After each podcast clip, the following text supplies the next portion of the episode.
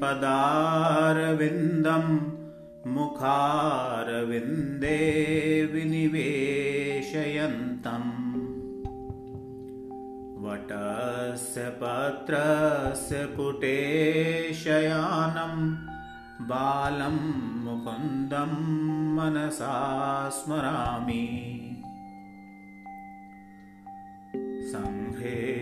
लोकान् वटपत्रमध्ये शयानम् आद्यन्तविहीनरूपम्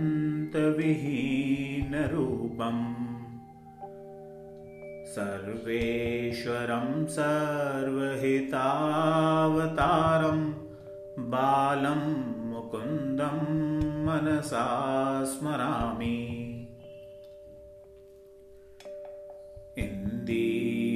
इन्दीवरश्यामल्कोमलाङ्गम् इन्द्रादिदेवार्चितपादपद्मम्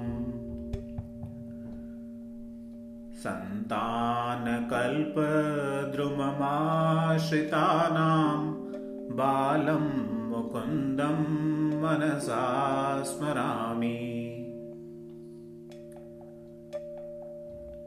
लम्बालकं लम्बितहारयष्टिं शृङ्गारलीलाङ्कितदन्तपङ्क्तिम् बिम्बाधरं चारुविशालनेत्रं बालं मुकुन्दं मनसा स्मरामि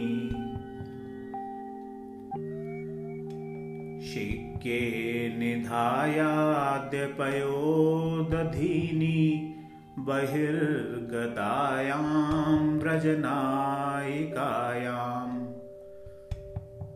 भुक्त्वा यथेष्टं कपटेन सुप्तं बालं मुकुन्दं मनसा स्मरामि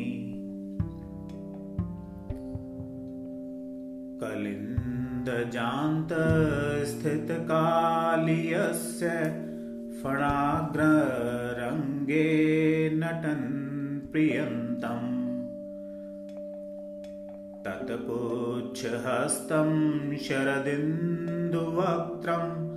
बालं मुकुन्दं मनसा स्मरामि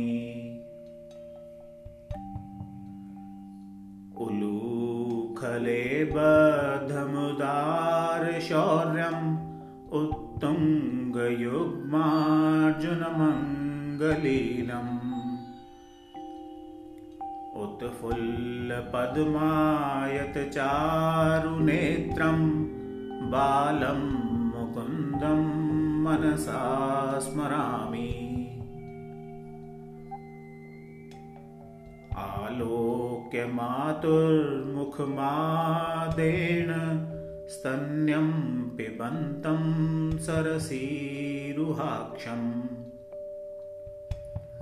सच्चिन्मयं देवमनन्तरूपं बालं मुकुन्दं मनसा स्मरामि